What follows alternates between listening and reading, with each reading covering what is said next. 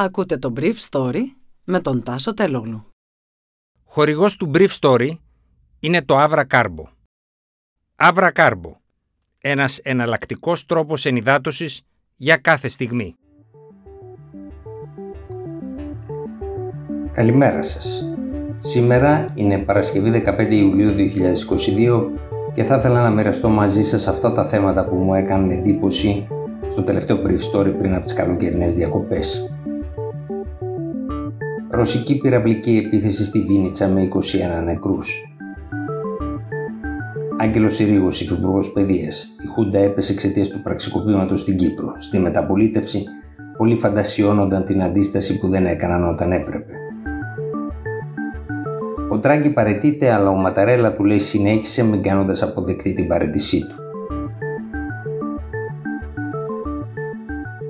Σύμφωνα με τον Άντων Γερασέγκο, σύμβουλο του Υπουργού Εσωτερικών της Ουκρανίας, το αποτέλεσμα της ρωσικής πυραυλικής επίθεσης στη Βίνιτσα της κεντρικής Ουκρανίας ήταν 21 νεκροί, τριών παιδιών συμπεριλαμβανομένων, 52 τραυματίες, τριών παιδιών συμπεριλαμβανομένων στα νοσοκομεία της πόλης, εκ των οποίων 34 σε σοβαρή κατάσταση. 55 κτίρια και 40 αυτοκίνητα καταστράφηκαν. 46 άτομα ήταν αγνοούμενα στις 5 χθες το απόγευμα. Η Βίνιτσα βρίσκεται 200 χιλιόμετρα νοτιοδυτικά του Κιέβου και πολύ μακριά από τη λεγόμενη γραμμή επαφής, δηλαδή τη γραμμή που αντιπαρατίθεται τα ρωσικά με τα ουκρανικά στρατεύματα.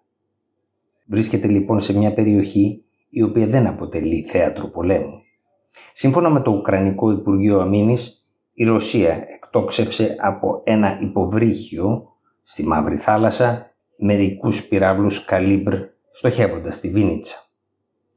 Οι ρωσικές αρχές είχαν προειδοποιήσει τις προηγούμενες μέρες ότι θα προχωρήσουν σε μαζικούς βομβαρδισμούς και σε πόλεις που δεν είχαν πληγεί μέχρι τότε, αν και η Βίνιτσα είχε πληγεί στο αεροδρόμιό της που όμως ήταν νόμιμος στρατιωτικός στόχος πριν από μερικούς μήνες. Ο πρόεδρος Ζελένσκι έγραψε ότι η Ρωσία προχώρησε σε μια ανοιχτά τρομοκρατική πράξη. Η Ρωσία σκοτώνει κάθε μέρα αμάχους και επιτίθεται με τους πυράβλους της σε υποδομές που δεν έχουν σχέση με τον πόλεμο. Η Ρωσία σκοτώνει κάθε μέρα παιδιά της Ουκρανίας, έγραψε στο facebook ο πρόεδρος της χώρας αυτής. Το απόγευμα οι αρχές της Βίνιτσα ανακοίνωσαν ότι δεν υπάρχουν ελπίδες να βρεθούν κάποιοι από τους αγνοούμενους. «Είναι πολύ δύσκολο να βρούμε στα ερήπια κάποιους από αυτούς», είπε ο επικεφαλής των ομάδων διάσωσης.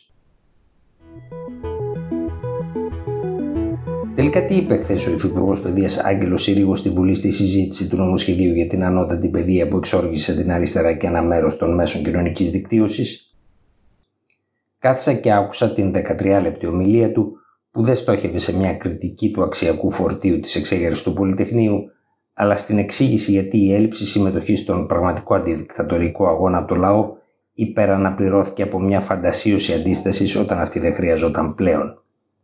Δεν τα ακούσε ευχάριστα αυτά, αλλά σήμερα που είναι η επέτειος του Ιωαννιδικού πραξικοπήματος στην Κύπρο και μετά τα όσα έφερε στο φως η πρόσφατη έρευνα του Αλέξη Παπαγελάς στο βιβλίο του «Σκοτεινό δωμάτιο», είναι ιστορικά πλέον αποδεδειγμένο ότι η Χούντα δεν έπεσε το 1973, αλλά το 1974 με την εκτός τόπου και χρόνο απόφαση της Ιωαννιδικής ομάδας να λύσει το Κυπριακό με τον τρόπο που εκείνη νόμιζε. Όταν ο Μάριο Ντράγκη το βράδυ της Τρίτης έπαιρνε μέρος σε ένα δείπνο με την Ένωση Ξένων Ανταποκριτών της Ιταλίας, χρησιμοποίησε ένα ανέκδοτο. Ένας ασθενής που περιμένει κάποιο όργανο από μεταμόσχευση πρέπει να διαλέξει ανάμεσα στην καρδιά ενός 25χρονου και εκείνη ενός κεντρικού τραπεζίτη. Αποφασίζει για την καρδιά του κεντρικού τραπεζίτη, είπε ο Ντράγκη, γιατί δεν έχει χρησιμοποιηθεί ως την ώρα εκείνη. Ο σαρκαστικός αυτός τρόπος με τον οποίο έκρινε τη δικιά του προσφορά στην πολιτική σκηνή της χώρας έχει ένα παρασκήνιο. Ο Ντράγκη έκανε σαφές ότι δεν επρόκειτο να υποκύψει στα ουλτιμάτα αλλά και τις μανούβρες που έκανε το κίνημα των πέντε αστέρων για ένα καθαρά τοπικό θέμα όπως ήταν η εγκατάσταση για την καύση των σκουπιδιών στη Ρώμη διότι από εκεί ξεκίνησαν όλα. Αλλά το δικό του ουλτιμάτουμ, δηλαδή το ουλτιμάτουμ του Πρωθυπουργού δεν φαίνεται να έψε το κίνημα των πέντε αστέρων που έχει σοβαρά προβλήματα στο εσωτερικό του. Έτσι, όταν το απόγευμα της Πέμπτης συγκροτήθηκε το Κοινοβούλιο στη Ρώμη για να περάσει ένα σχέδιο νόμου για τη διανομή βοήθειας και η κυβέρνηση συνέδεσε την ψήφο της με ζήτημα εμπιστοσύνης, τα μέλη του κινήματος των πέντε αστέρων εγκατέλειψαν την αίθουσα.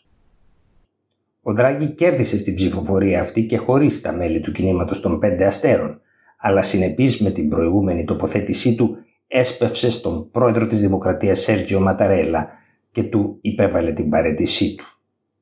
Η συνάντηση των δύο αντρών κράτησε περίπου μία ώρα στη συνέχεια ο Ντράγκη γύρισε στην έδρα του στο Παλάτσο Τσίγκη και στις 6 και 4 τοπική ώρας συγκάλεσε την κυβέρνησή του για να ανακοινώσει ότι ο συνασπισμός της Εθνικής Ενότητας δεν υπάρχει πλέον. Προσπάθησα τις τελευταίες μέρες με μια μεγάλη προσπάθεια να βρω ένα κοινό δρόμο, είπε ο Ντράγκη. Αλλά αυτό δεν έφτασε. Είναι μια τρελή μέρα για την Ιταλική πολιτική, έγραψε το γερμανικό περιοδικό Σπίκερ. Ακόμα πιο τρελή αν πάρει υπόψη του ότι λίγο αργότερα ο Ιταλός πρόεδρος, ο κ. Ματαρέλα, απέρριψε την παρέτηση του Ντράγκη και του ζήτησε να πάει την επόμενη Τετάρτη στη Βουλή και να δοκιμάσει την τύχη του και πάλι. Εάν έχει μια καθαρή πλειοψηφία πίσω του, ο Ματαρέλα του ζήτησε να μείνει στην κυβέρνηση. Ήταν το Brief Story για σήμερα Παρασκευή 15 Ιουλίου 2022. Το τελευταίο μας για αυτό το καλοκαίρι. Θα επανέλθουμε το Σεπτέμβριο με νέο φορμάτ και νέες ιδέες και σε κάθε περίπτωση έκτακτα αν το κρίνουμε και το επιβάλλουν οι περιστάσεις. Καλό καλοκαίρι.